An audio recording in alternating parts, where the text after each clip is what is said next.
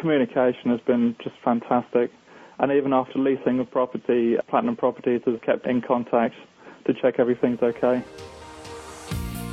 Welcome to the Creating Wealth Show with Jason Hartman. You're about to learn a new slant on investing, some exciting techniques, and fresh new approaches to the world's most historically proven asset class that will enable you to create more wealth and freedom than you ever thought possible. Jason is a genuine self made multimillionaire who's actually been there and done it. He's a successful investor, lender, developer, and entrepreneur who's owned properties in 11 states, had hundreds of tenants, and been involved in thousands of real estate transactions. This program will help you follow in Jason's footsteps on the road to your financial independence day.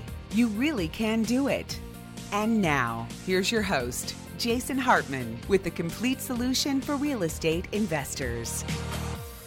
Welcome to episode 1182 1182. Thank you so much for joining me today. I am coming to you from Guangzhou, China, and for the last uh, little over a week, I've been traveling around South Korea and China, and it's been a very enlightening trip. I'm here with my girlfriend, Carmen, who you've heard on the show before. She has been to China many times, invited me along on this trip.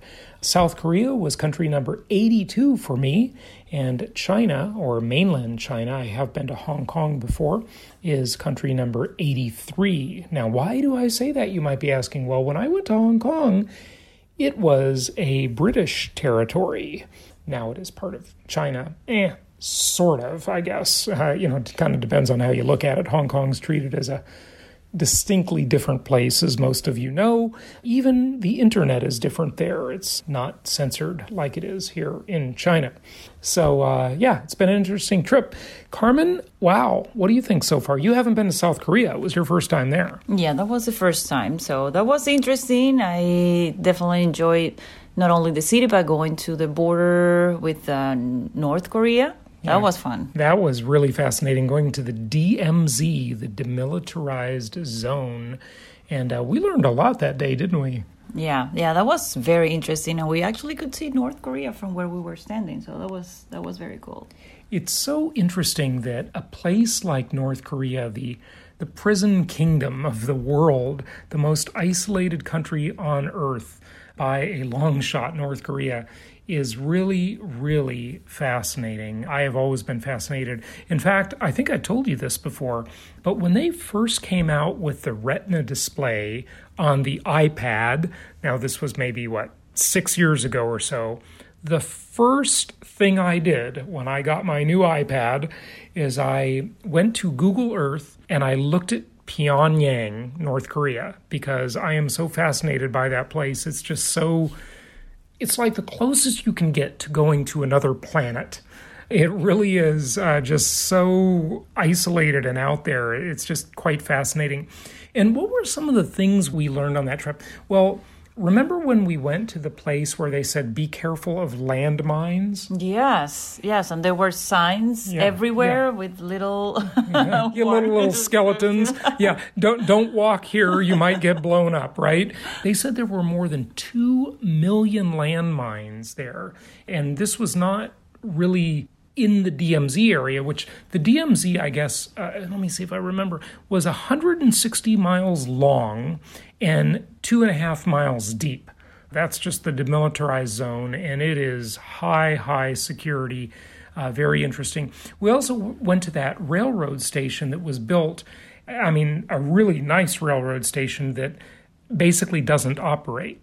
It has a train once a week that doesn't go to North Korea, but in the future, it is planned that this railroad will will travel between North and South Korea, and they built it just as like a peace offering to unify the Korean Peninsula. I thought that was pretty fascinating that the, this train station was built really to use someday in the future. Yeah, that's yeah. I think South Korea in general, they're just trying to either prepare for you know a happy future. How about what do you think of that area where they have a theme park right at the border? I know i know. That was funny. And they said uh, remember the tour guide told us that that was like because it's so tense at the border that they wanted to have a happy place they just wanted to spread happiness yeah. that was great it, it was it was interesting but you know one of the other things that has struck me on this trip in general not about north and south korea but Asia in particular, and I guess China uh, the most, is the level of wealth here. Now, tonight we went to your favorite Turkish ice cream place.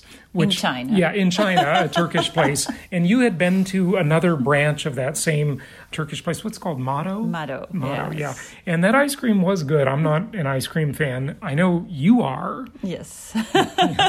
she likes ice cream, folks.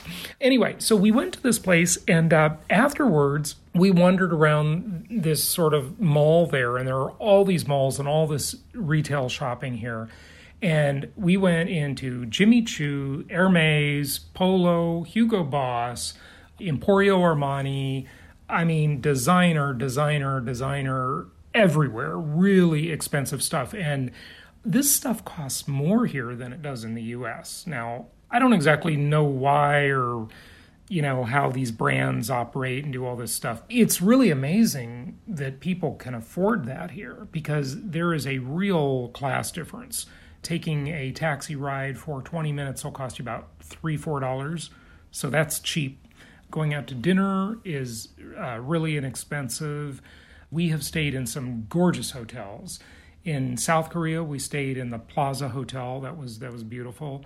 We stayed in the shangri-la in um, beijing and that was gorgeous too. We went to the Great Wall of China. Yes. Your second yes. time there. My second time, but still equally impressive. Yeah, yeah, that's that's pretty amazing. And now we are in the Sheraton in Guangzhou, which is a beautiful Sheraton. Uh, this is really a just a gorgeous hotel. And something that struck me is is the author Jim Rogers, who uh, and uh, hedge fund manager, who's been on the show uh, I think three or four times over the years. Uh, you've seen Jim Rogers on TV. He's written some great books, including Investment Biker, Adventure Capitalist. I'd highly read, recommend Adventure Capitalist. It's a little old now, but still fascinating. If you like traveling, if you like knowing about the world, and you're interested in capitalism and different stock markets and economies around the world, Adventure Capitalist is a fascinating book. Jim Rogers is a great writer. And he's the guy on TV you always see wearing the bow tie. And he moved to Singapore and he has his kids learning Mandarin Chinese and he thinks, you know, that Asia is the future, blah, blah, blah. Regardless of all that, one of the comments that struck me that uh, Jim said years ago in his book, A Bull in China, that was the name of the book, is that if you're a Westerner and if you think you know what a luxury hotel is or luxury treatment of any kind, and you go to LA, San Francisco, New York, you know, Miami, and you stay in a five star hotel and you compare that to a five star hotel in Asia, especially I'd say, well, China, Singapore, Japan, any of those, at least, it's just a total difference. I mean, the way people wait on you here, especially at the Shangri La where we stayed in Beijing, I mean, honestly, that was a little annoying. I, I thought the way they waited on us, yeah. they were too attentive, you know? Yeah, we had people following us everywhere, mm-hmm. just, you know, going in the elevator oh and just God, yeah. just taking us to the room. it was just everywhere. Seriously, as if we as if we are incapable of pushing an elevator button and holding the elevator door. But but it's really nice the way they sort of see you out. You know, you're leaving the hotel lounge up on the top, uh, top of the hotel and they, they show you to the elevator. They see you out and, and they meet you there to escort you in. You know, it, it's really something. And, you know, I've, I've been to Asia before and, you know, I stayed at the Mandarin Oriental, I remember in Bangkok and some beautiful hotels in Malaysia before and, and years ago. And, and it was like that. You know, you had the butler right outside your door and stuff. But the level of labor attention here, because labor is cheap, right? And so, you know, in the US, you know, a lot of things are are more automated. They're leaving more to automation, but here the labor's cheap, so you can really get a lot of attention, which is it's nice, you know. What about these economies? What about the can we'll talk about the Canton Fair for a minute. So you come here because you're in the e-commerce business and you took me to the Canton Fair yesterday and I couldn't believe it. I mean, that is the biggest fair in the world. You know, bigger than CES, the uh, Consumer Electronics Show. I went to that in Vegas a couple years ago with some of our Venture Alliance members you just go around and meet all of these different manufacturers and, and manufacturers reps and look for products to sell online, right? Yeah, I think saying that the Canton Fair is just an event is an understatement. I think it's a very small city of just uh, vendors and suppliers and manufacturers. So it caters the entire world. You meet people from everywhere in the world and uh, you pretty much just you know walk around and see all kinds of products. Everything that exists in this world is probably displayed on that fair. oh yeah. Oh yeah. Absolutely. You know one of the things i said many years ago is that the world is awash in goods. In the old days goods were scarce. And you know you'd give your stuff away to salvation army or goodwill or some charity. And you know you think well people need these t-shirts and these old slacks I'm giving away. Nowadays, there's just goods everywhere. Manufacturing has become so efficient that there's there's just lots of goods. I couldn't believe it. Every color of everything at the Canton Fair, every, you know, zillions of pieces of silverware, teapots, coffee pots, I mean, like I couldn't even describe it. Everything under the sun, and I was only there for like three hours. Yeah, yeah, yeah that, that, was unbelievable. Yeah. It, it, really was. Yeah. So, Jason, I'm curious though. Obviously, you've studied these economies and know a lot about it, but now you've been here and you have experience. You know, from a taxi drive to Chinese airlines and food, and you know you've seen it. So has your perception changed at all? I mean, how how do you see things now that you've been here and experienced it yourself? Well, it definitely has changed. One of the things I am amazed at is is just how massive this is. When we got to Beijing, I could not believe the density of housing you know, it really is like my mother said. She came to China maybe 15 years ago and she said, Jason, when you're coming in on the plane and you look out the window, well, first of all, when I looked out the window when we were coming into Beijing, I couldn't see anything because it was so polluted. But it did rain and it cleared up, and uh, and we saw it on the way out. It's like looking at seven New York cities. It's just massive. These high rises everywhere, and just housing, you know, thousands and thousands, tens of thousands, hundreds of thousands of people. These cities are ginormous. It's incredible the, the scale and the size and the number of people just everywhere. There's just so many people. Well, about a billion, three of them to be exact. So, uh, you know, uh, nearly, well, about four times the size of the United States. But these cities are just huge. The enormity of it is really something that impressed me. I remember last year I came here with my business partner, and um, we came here to this same place we are now, Guangzhou, which she's never heard of before we came here. And soon she realized this city is actually the size of New York.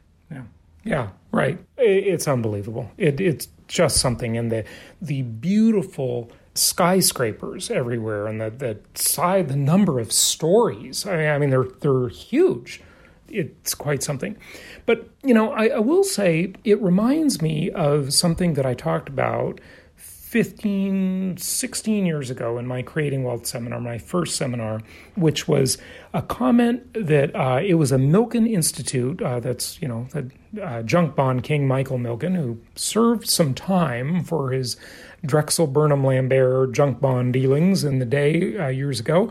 It reminds me of something that he and he and Jeremy Siegel wrote this article talking about the looming asset shortage. And I think that uh, Jeremy Siegel's point was very, very prescient.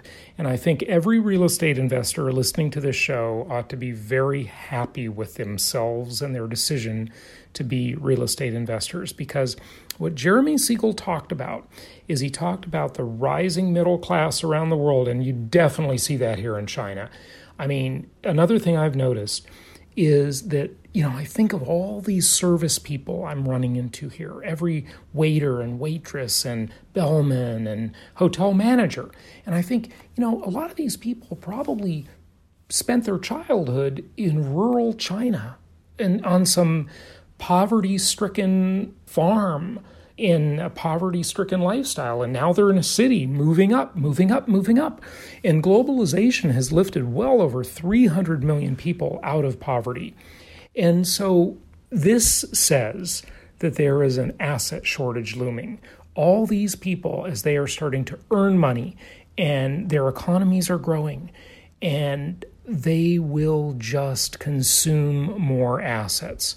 And guess what those assets are? They are food, clothing, and shelter, the three basic human needs, but they are also all of the ingredients of all the human needs. And so if you own properties, and those properties are made of those ingredients we talk about a lot copper wire, glass, steel, lumber, concrete, petroleum products, all of those ingredients are just going to be consumed more and more. And when you look at the the massive size of these cities, and remember when George Gilder spoke at Meet the Masters just what three, four weeks ago now? And he showed those pictures of, of Shenzhen, yeah. China, and we're going there tomorrow, mm-hmm. right? Yes, yeah. Shenzhen. Yeah, well, however you pronounce it, okay, however you pronounce it. So, and he showed those pictures and and that was just over the course of what 20 years or something i mean it showed the pictures of the city's development it was unbelievable unbelievable yes yeah, yeah. just i mean the amount of ingredients the amount of assets it takes to develop these places is truly amazing and as real estate investors, you own all those assets. You own all of those, what I call packaged commodities. So be very proud of yourself for owning those resources. And guess what?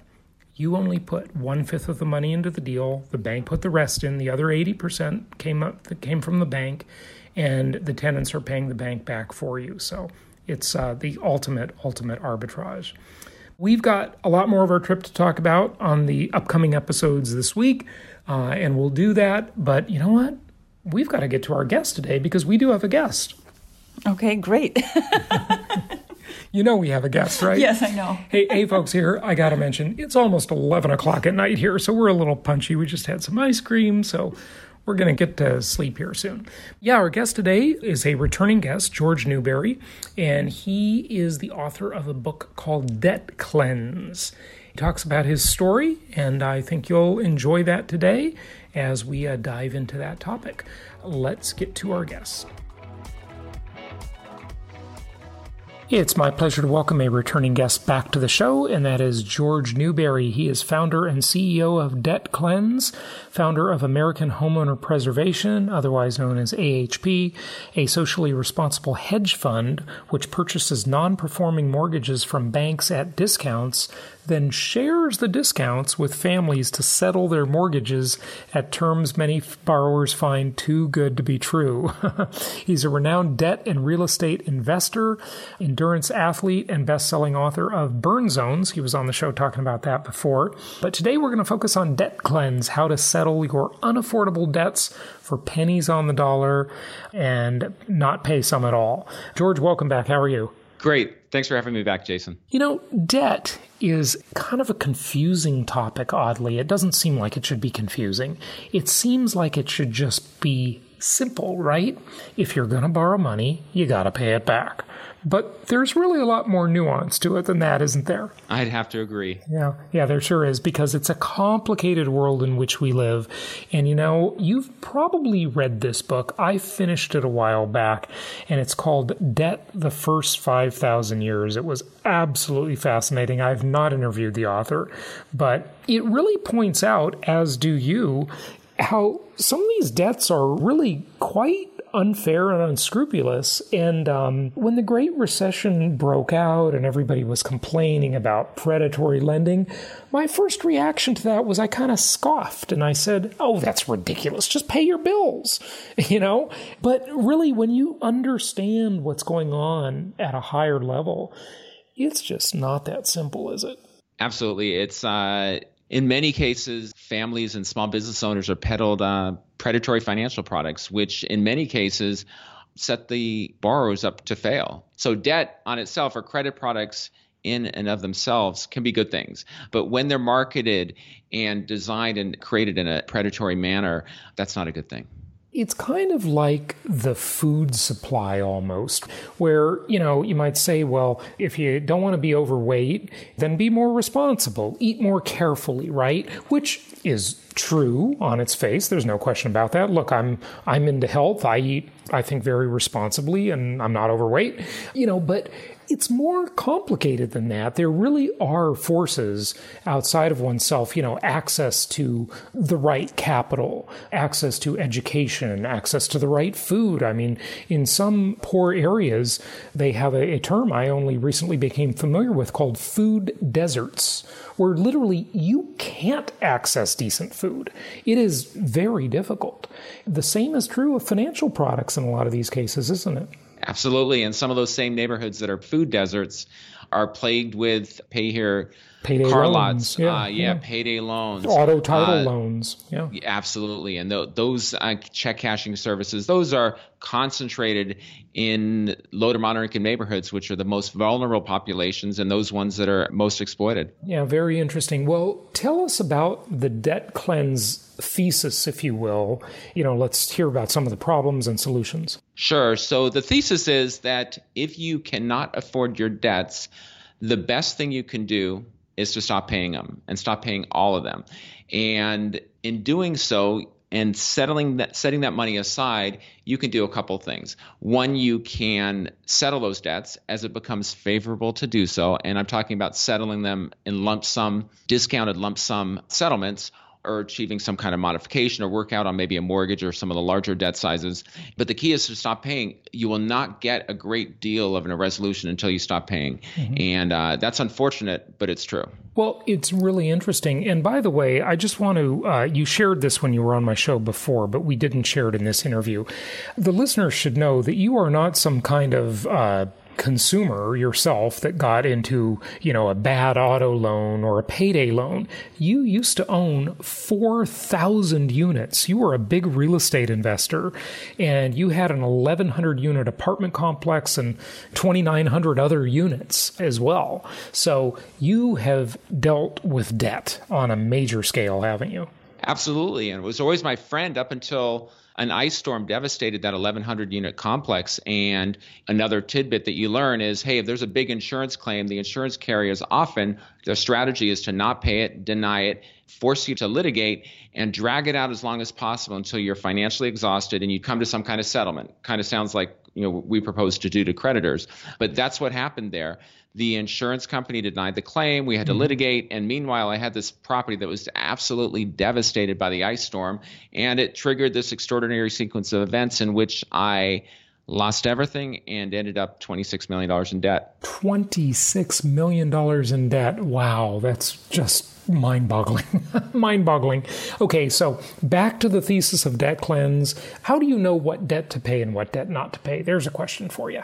I don't think it's a question of choosing between which to pay. It's a question of what your current financial situation enables you to pay. And certainly, if you can afford to pay all your debts, you should pay them. Mm-hmm. But if you can't pay them all, and you realize that, if you total what you're bringing in each month and total what's going out each month, make a realistic assessment. And today, don't say, hey, well, maybe next week I'm going to win the lottery, I'm going to get discovered on Shark Tank or something like that. Say, no promotions, no nothing. This is what I'm dealing with today. Is it realistic that I'm going to be able to continue to make those payments? And if it is, you should pay. But if it isn't, it's better to proactively stop paying those debts than to continue to pay some. This is what I started out doing. I paid some, and then the next month I paid some, trying to keep everyone at bay. And in the end, I was just absolutely financially exhausted and at my most, my weakest moment. And then I just, I mean, financially, I, I collapsed. So $26 million in debt. You ultimately stopped paying. Now, did you follow the plan you're outlining? I mean, because you had to learn as you go. You didn't have debt cleanse, right? You didn't have a system. I mean, I'm guessing you kind of developed the system as you go, or, or tell us how, what you did and what happened and what people should do. Absolutely. This was system was developed with my back against the wall, and I was, you know, what do I do? Now, the good news and what I share in the book is that creditors often make mistakes. And when you can find those mistakes, you can exploit them. And I'll give you the one that, that really kind of turned the corner for me. One of my creditors made a mistake, and it was a fairly modest one, but I took him to court and I won. They appealed it. It went to the Missouri Court of Appeals, which ruled that the creditor had inadvertently extinguished the $5.6 million debt. And so I didn't have to pay. Now, that was a huge win. And right away I thought, wait, well, this creditor made this error on this huge mortgage. What about my other creditors? And I went out, pulled out all the paperwork, the collection calls, the legal pleadings, everything I had, every record that I had. I reviewed it to find the errors. And whenever I could find an error, I was able to use that as leverage in settling it at a big discount. There's one case, the error was so egregious that we went to court. And not only did I win in terms of I didn't have to pay the debt, but I actually got a judgment against the creditor. Wow, tell us about that one. How how much and why did you get a judgment against them? Was it because did the court award you that because they were doing really bad predatory things or, or what? really the lender I think just gave up because they thought this is too exhausting to battle this guy, and they awarded me my legal fees. So it wasn't like a huge victory, but they paid my legal. Mm-hmm. Okay, good. I mean, let's dive into the system. Like, what do people do? Okay, stop paying. We heard that. Then what? Then collect all the documents that you have from when you took out the loan, from any billing notices, any collection notices, any legal pleadings, anything like that. You want to gather them together. And we've created this website lately so just recently launched last week where people can upload all those documents to the website. When they get a call from a creditor they can log the call. The goal is to aggregate all this data and documents so that when you do get into trouble or when you get into litigation you and an attorney can review and try to find those errors like i found Mm-hmm. Okay. And having it all in one place makes it a lot easier than having, hey, where's that document, you know, attachment to an email or in a box or wherever it is. Okay, so what kinds of things are you looking for? I mean, okay, so gather your documents, be organized. I mean, what are you looking for in those documents? What kind of mistakes might a lender make or, you know, wrongdoings might you catch them on? Sure, all kinds of stuff. To be clear, these errors aren't by necessarily just small lenders and collection agencies. These are sometimes these errors can be made by the biggest banks in the country. For example, if you're in foreclosure, many a times who's ever foreclosing may not have all the assignments or the allonges which transfer the note. They may not have all those, and they may not have had those when they started the foreclosure. As a result, they may lack standing. And this happens all the time. But most of the times, the debtors don't contest the foreclosures and it just, the paperwork, it just goes through, even though it's missing. But if you challenge it because you found these errors, everything stops many a times. It's like, think about this you know these collection agencies their attorneys and those for the mortgage companies all these loans kind of go down a conveyor belt. Now once you're the one that answers and finds errors your debt falls off the conveyor belt. And now you know the creditor or their attorney now somebody has to kind of figure out well how do we get this moving forward? And many a times it's easier for them just to say what do you guys want mm-hmm. and we owe you $100000 we're you know we want to settle it for 10000 if it's if it's unsecured or something like that those things happen all the time. So, uh, I mean, we've all heard of these, well, maybe not everybody, but these incredible workouts. And interestingly, it can be profitable for the lender too, you know, or the buyer of that, that note. Like there will be these non performing notes. They'll go to the lender and buy them as your hedge fund does, and then, you know, settle them for pennies on the dollar. And oddly, you know, everybody can kind of win out of that situation. You wouldn't think so. You would think someone's taking a huge hit, but not not always, right? Yeah, the hit's lots of times already been taken by the initial lender or some lender down the line, not the debt buyer that you're settling with. And the reality is the hit was really taken by the TARP program, the taxpayers, uh-huh. or a private mortgage insurance company, or some, you know, it's such a web. It's so complicated. It's just not simple, is it?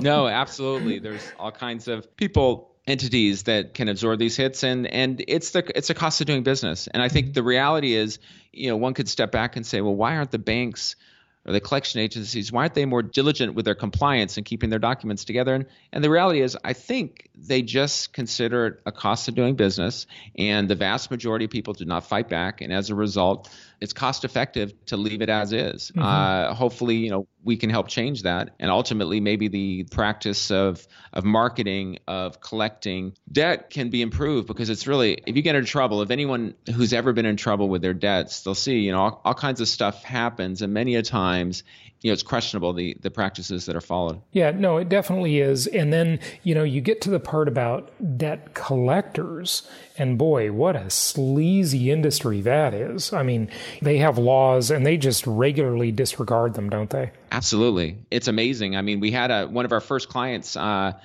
at Debt Cleanse was a, a, business here in Chicago that was had fallen prey to these merchant cash advances, which if you're not familiar with them, it's kind of like a payday loan to a business, mm-hmm. and they're horrific. The annual return on this was 80 percent. Oh uh, so this God. business, but it was disguised, and you look through the documents, it looked like they were paying five percent. Really, they were paying 80 percent. And we went to court. It was clearly it was fraud, and we went. The attorney that we connected the um, the business with in New York, they ended up getting a temporary restraining order against the creditor. But it's something where they did everything. They added different companies' names to the litigation. The uh, business had not signed some documents, and, and they were attesting the fact that everything was signed. It's either just very sloppy, which is probably their fallback position if they, as this gets uncovered, or it just clearly looks like fraud, and they think that they can do anything they want because most of these businesses are not fighting back. Yeah, wow, it's it's really something else. Share with our listeners some other tips, or you know, just anything they should know about this topic. I mean, it's it's a it's a big topic, obviously, uh, but you know, before you do that, I just want to say one more thing. There is a really interesting case, and I profiled it on my show uh, many years ago when I was talking about the topic of fractional reserve banking, otherwise known as fractional reserve lending, it's kind of all the same thing. I believe it was in the 60s where somebody was in foreclosure and they actually took it to court as the lender tried to foreclose on the property. And they said one of the points of the case was look, prove to me that you really lent me this money. And that was meant in a much more esoteric way because in order to lend the money, you have to actually have it first. And and it's just an interesting thing about we could get deep in the weeds on on the way the Federal Reserve works and the monetary system works, but they couldn't prove it because the money was literally created out of thin air. And when you talk huh. about thinking that the lender is going to actually lose money on the deal, the way our system works is so insanely weird. And again, you know, I've gone into this subject deep in the weeds on many prior episodes and interviewed many, many experts about it. But it really is just a fascinating, fascinating topic about how the whole system is built on debt. And the debt, you could really call it fake debt you know, everybody talks about fake news. Well, the debt is fake. you know, it's crazy. It is. It really is. Yeah. And, and and it's funny, and it's not new. This has been going on for for generations. I, you know, oh, you yeah. mentioned the um, well, the Federal the Reserve, you know, came about over hundred years ago, and there were other Abs- central banks before that. You know. Absolutely. You know, we go back and to the Rothschild the, family and the way the yeah, whole system works around the world, you know. The elite often find a way to ensnare or even enslave the majority of the population. And, and the way they do that is with debt. And actually, I remember the book, the 5,000 year, the book that you mentioned at the outset. One of the things they, I actually used that a little bit as research when I was writing my book.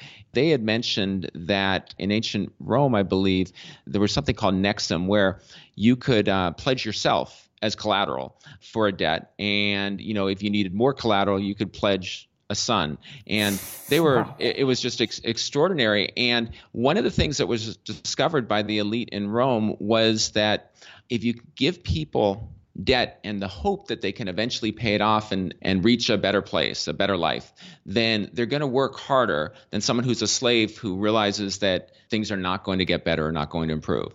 And I thought that was telling. It's unfortunate if you look at it you'll see that many countries, this is um, maybe even all, the system is really stacked against the majority of the population. We'll call it the 99%, even though I, I'd probably say it's more like the 90% or 88% or something like that.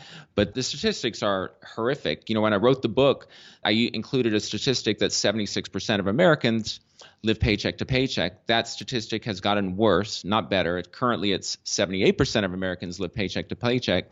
So you see these widening wealth gaps, widening income gaps, and a lot of that is due to debt. Let's wrap up with sharing some actionable tips for people. Sure. Never feel that, that you don't have the same rights as a creditor. In all cases, debtors have the same rights as a creditor. Just because you borrowed the money doesn't mean that you have no defense. I, and I think that's a, a lot of people think, well, how can I fight it? I did get the money. I mean, I got my 26 million. It was in, in different loans and, and mortgages on properties, but I did borrow the money. I never contested that. So look for those. And then there'll be little issues like a missing notary seal, inconsistent dates, any of these things. Even I'll, I'll give you a real quick uh, in Georgia, there was recently a situation where Georgia changed their laws slightly, and I believe they required an additional witness on, on a mortgage. And one of the law firms that does a lot of preparation of loan documents didn't update their system. So hundreds or if not thousands of loans were generated that were had this small error where they were missing a witness. And I know the the lender recently filed title claims on over 500 of these loans because when people were uh, running into trouble, some of them were going to court, getting these loans canceled and turned into unsecured debt. So these sound like extraordinary, but these things there can be some extraordinary results for those that are struggling with their debts. Yeah, yeah, good stuff. Okay, give out your website, George. It's debtcleanse.com. Again, D E B T, cleanse, C L E A N S E dot com. George Newbery, thanks for joining us. I appreciate it, Jason. Thank you so much for listening. Please be sure to subscribe so that you don't miss any episodes. Be sure to check out the show's specific website and our general website, hartmanmedia.com, for appropriate disclaimers and terms of service. Remember that guest opinions are their own, and if you require specific legal or tax advice or advice in any other specialized area, please consult an appropriate professional. And we also very much appreciate you reviewing the show. Please go to iTunes or Stitcher Radio or whatever platform you're using and write a review for the show. We would very much appreciate that. And be sure to make it official and subscribe so you do not miss any episodes. We look forward to seeing you on the next episode.